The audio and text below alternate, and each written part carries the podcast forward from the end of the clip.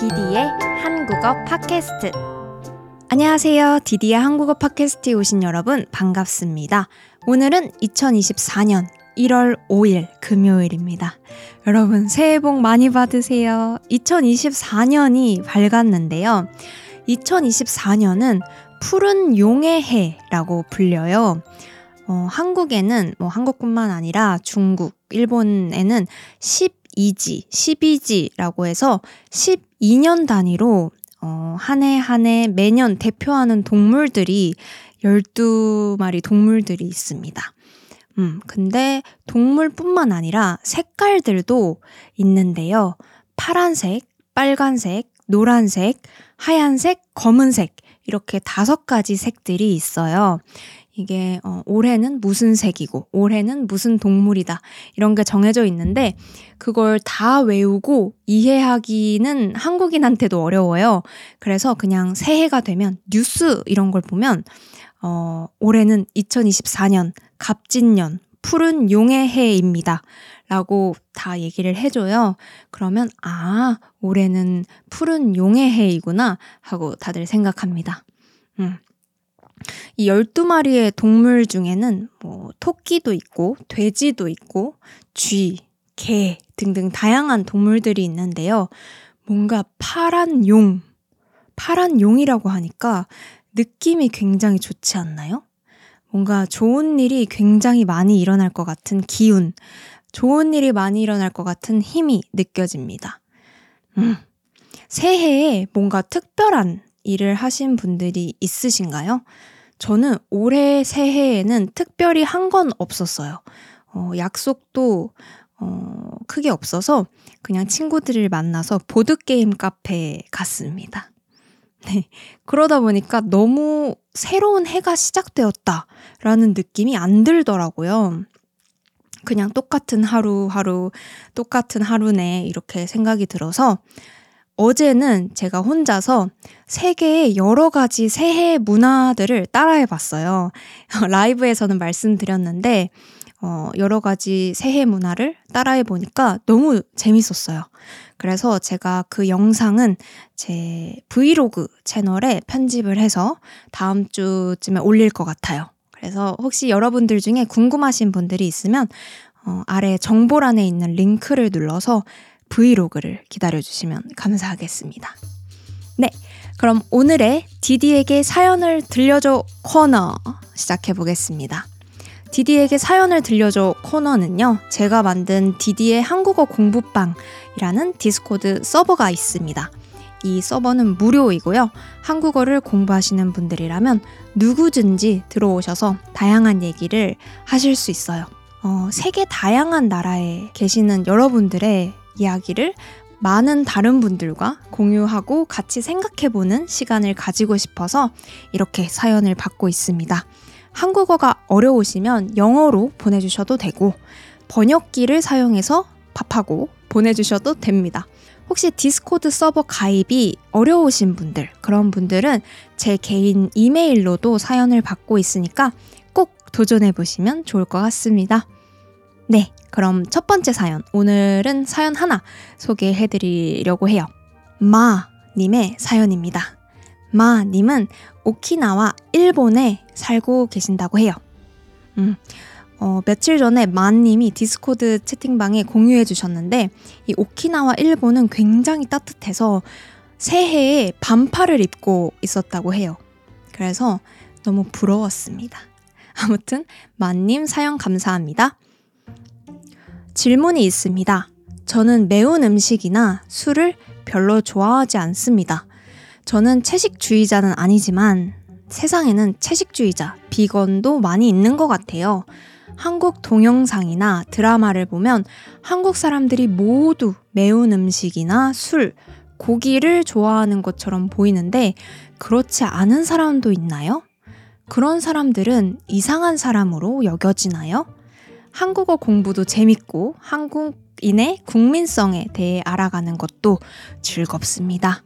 한국인은 매우 강인하고 열심히 일하는 사람이라고 생각합니다. 라는 사연이었습니다. 음, 확실히 한국에는 고기 요리가 많은 것 같아요.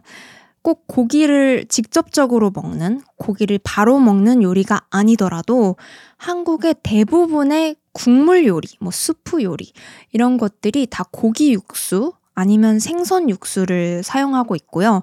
어, 한국인들이 많이 먹는 김치, 김치도 그냥 배추랑 고추로 만든 것 같지만 사실은 거기 안에 새우젓이라고 새우가 조금 들어가기도 하고요.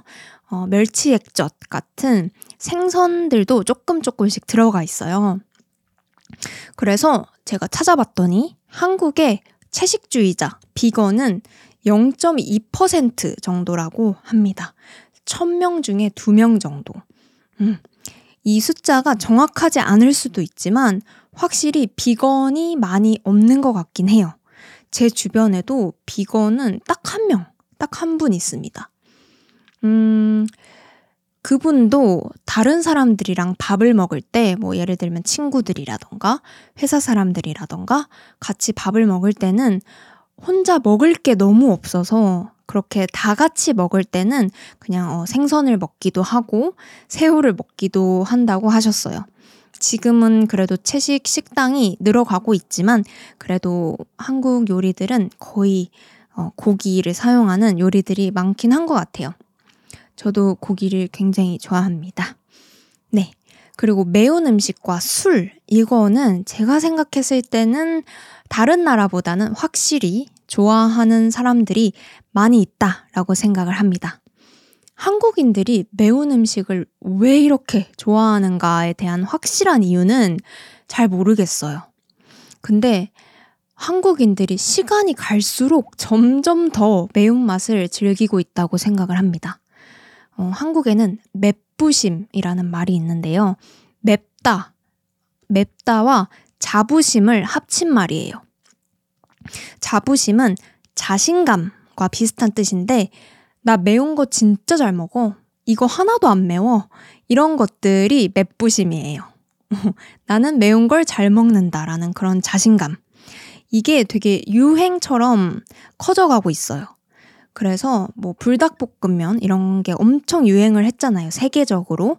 그래서 한국 사람들은 매운 걸 진짜 잘 먹는다. 이런 평가를 받고 어, 이런 뭐, 매운 음식을 먹는 게 하나의 컨텐츠로 인기를 얻게 되면서 한국인들이 점점 더 매운 음식들을 많이 먹기 시작한 것 같아요. 예를 들면 엄청 매운 떡볶이, 엄청 매운 김치, 엄청 매운 치킨, 엄청 매운 냉면, 이런 식당들이 많아졌어요.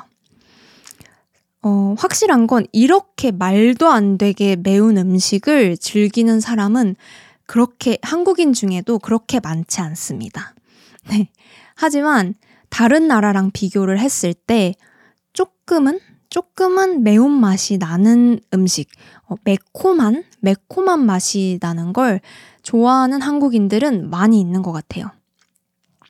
제 주변에 호주인도 한국 음식들을 먹어보고 다 조금 조금씩은 맵다라고 얘기를 하셨거든요. 예를 들면 피자라던가 파스타 이런 걸 먹어도 한국에서 만든 피자, 파스타, 뭐 햄버거 이런 것들은 어딘가 굉장히 조금 매운 맛이 있습니다. 음. 그래서 다른 나라보다는 아무래도 매콤한 맛이 있는 걸 좋아하는 것 같기는 해요.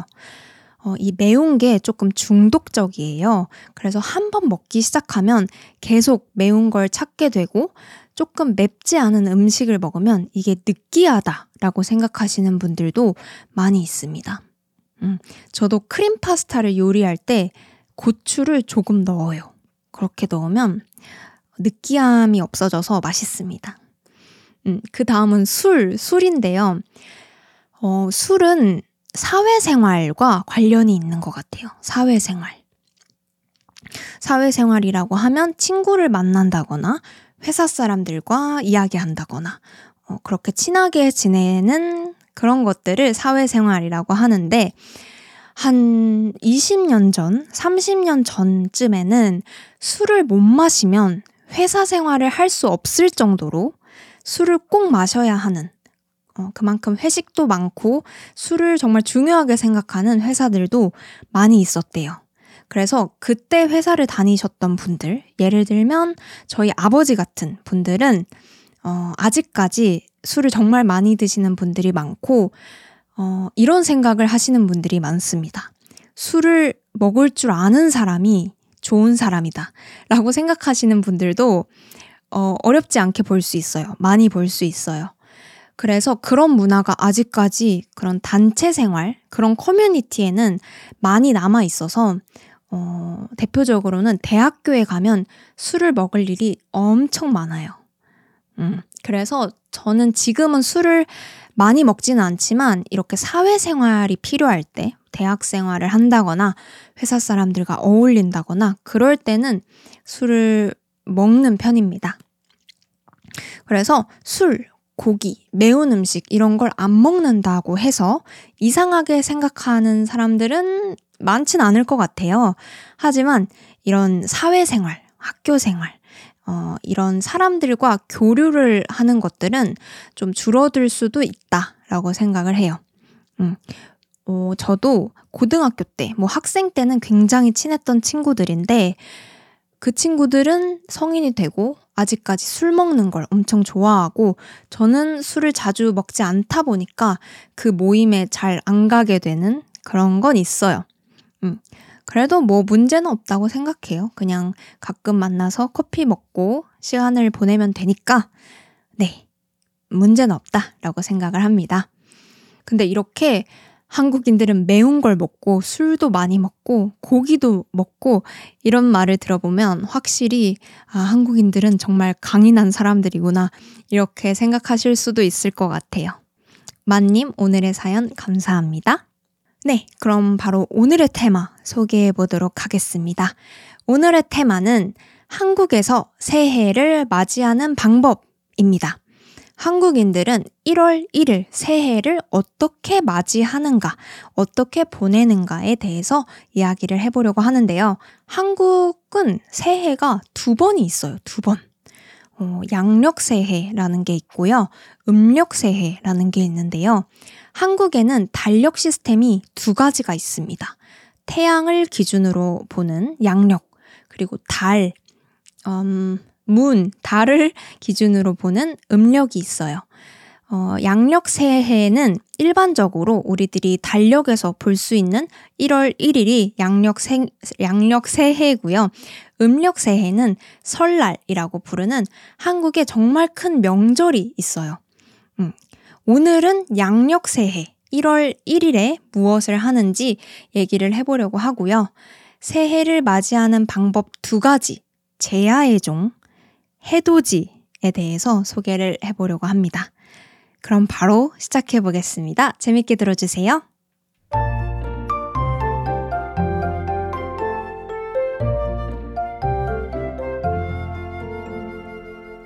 첫 번째 행사, 제야의 종인데요. 서울 종로에 있는 보신각이라는 곳에 가면 제야의 종이라고 하는 굉장히 큰 종이 있어요. 종. 띵 울리는 종. 이 종을 1월 1일 12시가 딱 되면 33번, 33번 종을 칩니다. 누가 종을 치냐면 뭐 서울의 시장, 서울에서 가장 높은 사람이라던가 아니면 뭐 서울을 관리하는 사람들. 그리고 한 해 동안 2023년 동안 큰 일을 한 사람들. 예를 들면 어, 뭐, 올림픽에서 금메달을 딴, 딴 선수라던가 아니면 큰 화재, 큰 사고에서, 불이 나는 사고에서 많은 사람들을 구한 소방관이라던가 그렇게 좋은 일을 한 사람들이 초대를 받아서 함께 종을 33번 띵, 띵, 띵, 33번 종을 칩니다. 서울 종로 말고도 다양한 지역에서도 이 타종 행사, 종을 치는 행사를 하는데요. 뭐 경기도, 부산, 대구 이런 곳들에서도 종 치는 행사를 해요. 하지만 이 서울 종로에서 하는 보신각 행사가 가장 큰 행사입니다. 음, 메인 행사예요. 그래서 여러분들이 한국에 오셔서 TV를 틀면 보이는 그런 화면은 이 서울 종로에서 하는 제야의 종 행사입니다. 이 제야의 종 행사를 언제부터 했나, 뭐 왜 하게 됐나, 이런 걸 좀 찾아봤어요. 그랬더니 이 제야의 종 행사는 일본의 영향을 많이 받았더라고. 아, 영향을 많이 받았다고 하더라고요. 일본에도 1월 1일에는 108번, 33번보다 더 많아요.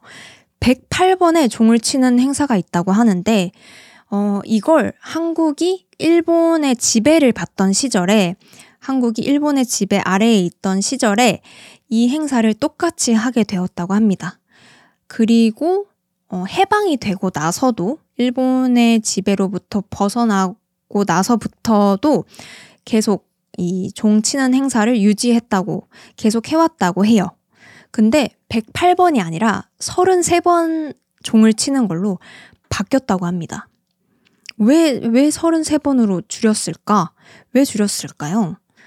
음, 원래 이 보신각 종, 이 종은 무슨 종이었냐면 옛날에 시간을 알려주던 종이었습니다. 지금이 몇 시인가? 음. 근데 지금의 시계처럼 1시입니다. 뭐 2시입니다. 3시입니다. 이렇게 알려주던 종이, 종이 아니라, 어, 하루에 두 번, 오전 4시, 새벽 4시에 33번 띵띵띵띵 쳐서 아침을 알려주고 또 오후 10시, 밤 10시에 28번을 쳤, 쳤다고 해요. 띵띵띵띵. 28번. 그래서, 아, 하루가 시작됐구나.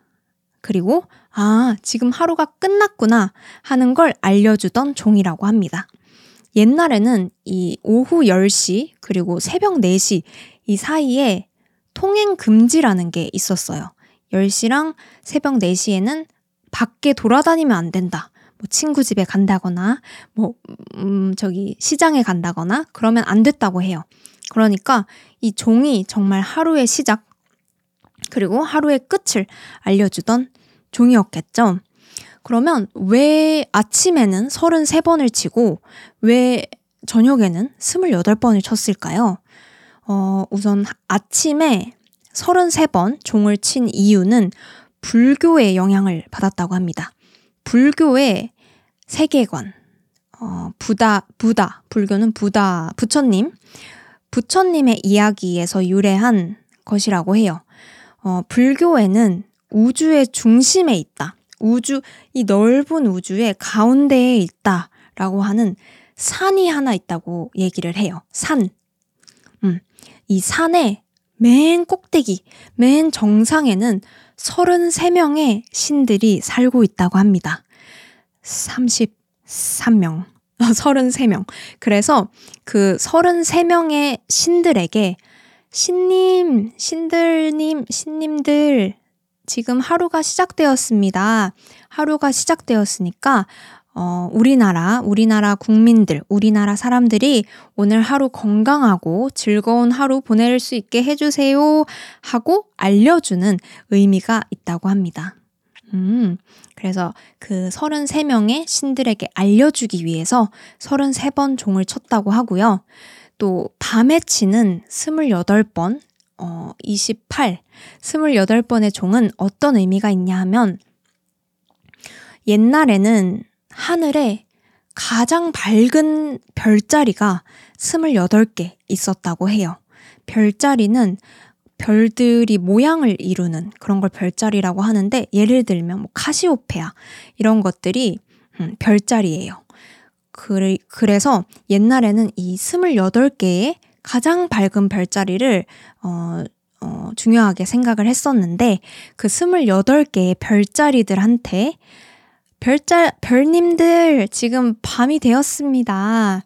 밤이 되었는데, 어, 우리들이 이제 잠을 잘 거예요. 우리들이 잠을 자는 동안에 이 밤 내내 저희를 잘 돌봐주세요 하고 인사를 하기 위해서 28번 종을 쳤다고 해요. 이거 조금, 조금 귀엽지 않아요? 저는 이거 찾아보고, 뭐야, 왜 이렇게 귀여워? 라는 생각을, 생각을 했어요. 뭔가 이 별들한테 밤을 알려주는 뜻이라던가 산 꼭대기에 있는 신들한테 아침을 어, 알려준다거나 하는 게 굉장히 뭔가 로맨틱하기도 하고 그 뭔가 순수한 마음 그런 게 느껴져서 어, 재밌었어요. 아무튼 아까 말했던 것처럼 33번 종을 치는 건 하루가 시작됐습니다 하는 걸 알려주기 위해서였는데요. 이거를 그대로 가져와서 2024년 새해가 밝았습니다. 새해가 시작됐습니다. 라는 걸 그 산에 계신 신들에게 알려주기 위해서 아직까지 33번 종을 치고 있다고 해요. 음. 그러니까 뭐 카운트다운 하는 거랑 똑같죠. 카운트다운 해서 띵띵띵 새해가 밝았습니다 하는 그런 걸 알리기 위해서 종을 치는 겁니다. 저, 어, 이 종을 치는 행사, 이 타종 행사에는 사람이 굉장히 많아요. 사람이 정말 많이 모여요. 어, 이 종로 행사가 사람이 제일 많고, 저는 어렸을 때 딱 한 번 대구에 있는 행사에 가봤어요. 근데 사람이 너무 많아서 제가 그때 어렸어서 굉장히 키도 작았는데, 막 사람들 팔꿈치 팔에 얼굴 맞고 그랬어요. 사람이 너무 많아서. 그래서 저희 가족들은 그 이후로 어, 한 번도 다시 안 갔는데 그래도 그만큼 큰 행사를 하고 있습니다. 음. 제야의 종 행사가 이런 느낌이고 이제 다음은 해돋이라는 행사입니다. 해돋이는 해가 떠오르는 걸 보는 거예요. 음, 한자로는 일출이라고도 부르는데 순 우리말 순수한 순수한 한국어로는 해돋이라고 불러요. 어, 새로운 한 해에 새로운 해에 떠오르는 해를 보러 가는 겁니다. 그러니까 정말 말 그대로 새로운 해를 보러 가는 거죠. 어, 보통은 새로운 출발 아니면 새로운 희망, 새로운 어, 희망, 호프 이런 것들을 의미합니다. 음, 그래서 이렇게 해가 떠오를 때는 다들 어, 소원을 빌어요. 음, 올해 건강하게 해주세요. 라던가, 오늘 시험, 아, 올해 시험 합격하게 해주세요. 뭐, 작년에, 작년에 잘 안 됐던 취, 취업, 회사에 꼭 취업하게 해주세요. 하는 그런 소원들을 많이 빌어요. 해가 동쪽에서 뜨잖아요. 동쪽에서 떠서 서쪽으로 지는데 그래서 이 동쪽 동쪽에서 뜨, 뜨는 해를 많이 보러 가요. 한국에는 동해안이라고 동쪽에 있는 바다가 있는데요. 거기가 이 해돋이를 보기에 가장 좋은 곳들입니다. 음, 한국에서 해가 가장 먼저 뜨는 곳은 울산, 울산에 있는 호미곶 아니, 아니, 아니요. 울산에 있는 간절곶이라는 곳입니다. 간절곶이 1등이고, 그 다음, 어, 해가, 해, 뜨는 해를 볼 수 있는 곳은 포항에 있는 호미곶 이에요. 그래서, 어, 한국에서 새해에 해가 가장 빨리 뜨는 곳에 가고 싶다 하면 간절곶 아니면 호미곶에 가시면 됩니다. 간절곶, 호미곶. 이 두 가지가 1분에서 2분 정도 차이라고 하는데, 아무튼, 음, 어, 가장 유명한 곳은 이 두 가지. 그리고 좀 한국의 위쪽에는 강원도에 있는 정동진 이런 곳도 유명해요. 그래서 서울에 사는 사람들은 포항, 음, 울산 이런 곳은 너무 멀어서 그냥 강원도 쪽으로 많이 갑니다. 어, 근데 이 해돋이도 보러 가는 사람들이 굉장히 너무너무 많아요. 그래서 제 주변 친구들을 보면 일부러 그런 유명한 곳들은 자주 안 가고요. 어, 좀 많이 알려지지 않은 그냥 조용한 바다로 가서 해돋이를 보기도 합니다. 어, 음, 우리나라 한국 겨울은 해가 몇 시쯤부터 뜨냐면 아침 7시 반 정도부터 해가 슬슬 이렇게 모습이 보인다고 해요. 음, 저는 지금까지 해돋이를 본 적은 없거든요. 왜냐하면 해돋이를 상상해 보면 일단 너무너무 춥고요. 그리고 너무 졸리고 너무 피곤할 것 같아서 아직까지는 해돋이를 본 적이 없는데 언젠가는 언젠가 언제가 될지 모르지만 언젠가는 이 해돋이를 꼭 한번 보러 가고 싶습니다. 음, 뭔가 간절히 원하는 게 있을 때 가지 않을까 생각을 해요. 이 두 가지가 한국 새해의 주요 행사, 메인 이벤트들이고요. 작은 행사 또는 작은 해프닝들도 있습니다. 그게 어떤 거냐면, 먼저 술과 담배를 사러 갑니다.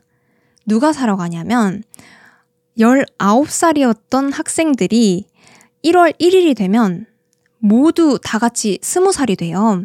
한국은 1월 1일이 되면 모든 사람들이 한 살 더 먹게 되죠. 그래서 이 19살이었던 학생들은 1월 1일이 되면 모두 같은 반 친구들이 모두 술과 담배를 살 수가 있어요. 합법적으로. 어, 불법이 아니라 합법적으로, 공식적으로 술과 담배를 살 수 있는 나이가 돼요. 작년부터는 한국에서도 만 나이 시스템, 그 international age system을 쓰기로 했지만 아직까지 이 술과 담배를 살 수 있는 나이는 바뀌지 않았다고 해요. 그래서 올해도 어 19살이었던 귀여운 친구들이 20살이 되면 막 1월 1일 12시가 넘으면 그 술집으로 막 가서 저 20살입니다 하고 그 ID card, 주민등록증 막 보여주면서 술을 시키는 그런 모습을 볼 수 있어요. 저도 스무 살이 됐을 때 이렇게 했었어요. 친구들이랑 막 밖에 그냥 이렇게 돌아다니고 있다가 야, 몇 시야? 몇 시야? 12시 넘었어? 해서 가자, 가자, 가자 해서 12시가 땡 되면 그 술집으로 가서 저희 이제 들어갈 수 있어요 해서 뭐 소주 하나 주세요 이렇게 시켜봤던 경험이 있습니다. 기억이 있어요. 저는 그때 무슨 술을 먹었냐면 한창 과일 소주가 유행하던 때였습니다. 자몽 맛이 나는 소주, 청포도 맛이 나는 소주, 그런 게 정말 유행하던 때여서 그때 친구들이랑 그 맛있는 자몽 소주 이런 거 먹었던 것 같아요. 그 스무 살이 딱 처음 된 거니까 술을 많이 먹지도 않았어요, 저는. 그냥 좀 이게 어떤 맛도 없었고 많이 먹지 않았는데 이날 어 사고가 많이 난다고 해요. 그 학생들이 막 너무 신난 학생들이 술을 많이 먹어서 사고도 많이 일어난다고 하니까 음, 학생분들 조심해 주세요. 술은 얼마든지 먹을 수 있습니다. 라는 어, 네. 누나의 언니 누나의 마음으로 얘기해 봤어요. 음, 그리고 새해에 한국에서 먹는 음식 떡국도 있는데요. 떡국 들어보셨나요, 여러분? 떡국. 떡국은 떡, 떡이 들어있는 국이에요. 음, 하얀색의 국인데, 음, 설날에도 먹고, 그냥 1월 1일, 양력 설날, 양력 새해에도 먹습니다. 저도 1월 1일에도 먹고, 설날에도 먹을 거예요. 음, 떡국이 왜 새해 음식인가? 떡국이 새해 음식인 이유는 떡국을 보시면 일단 색깔이 하얀색이에요. 하얀색. 그래서 이 하얀색은 순수하고 깨끗한 마음을 의미합니다. 그래서 새해에 이렇게 순수하고 깨끗한 마음으로 새 출발을 하자라는 의미도 있다고 하고요. 그리고 떡국에 들어간 떡이 어, 사진을 보면 굉장히 동글동글한 떡을 보실 수가 있을 거예요. 근데 이 동글동글한 떡은 원래는 굉장히 긴, 긴 떡이었어요. 기다란 떡, 기다란 떡.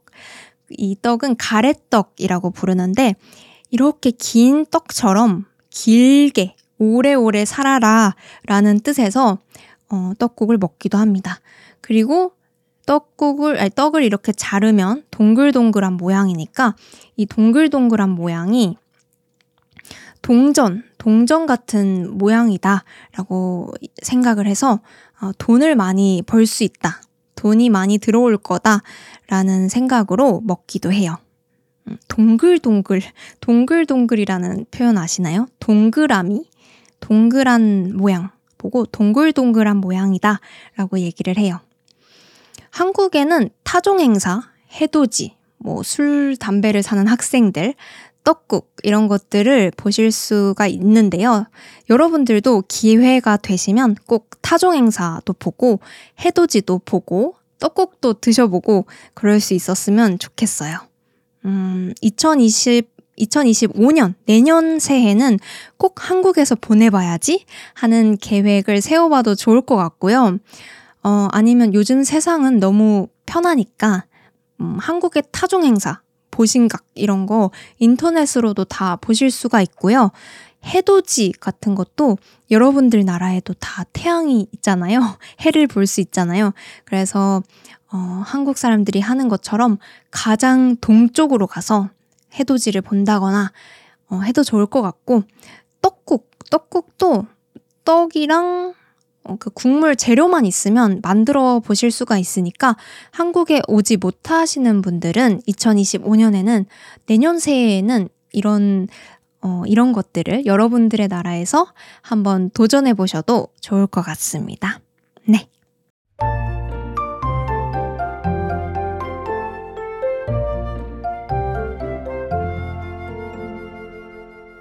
네, 여러분들은 새해 어떻게 보내셨어요?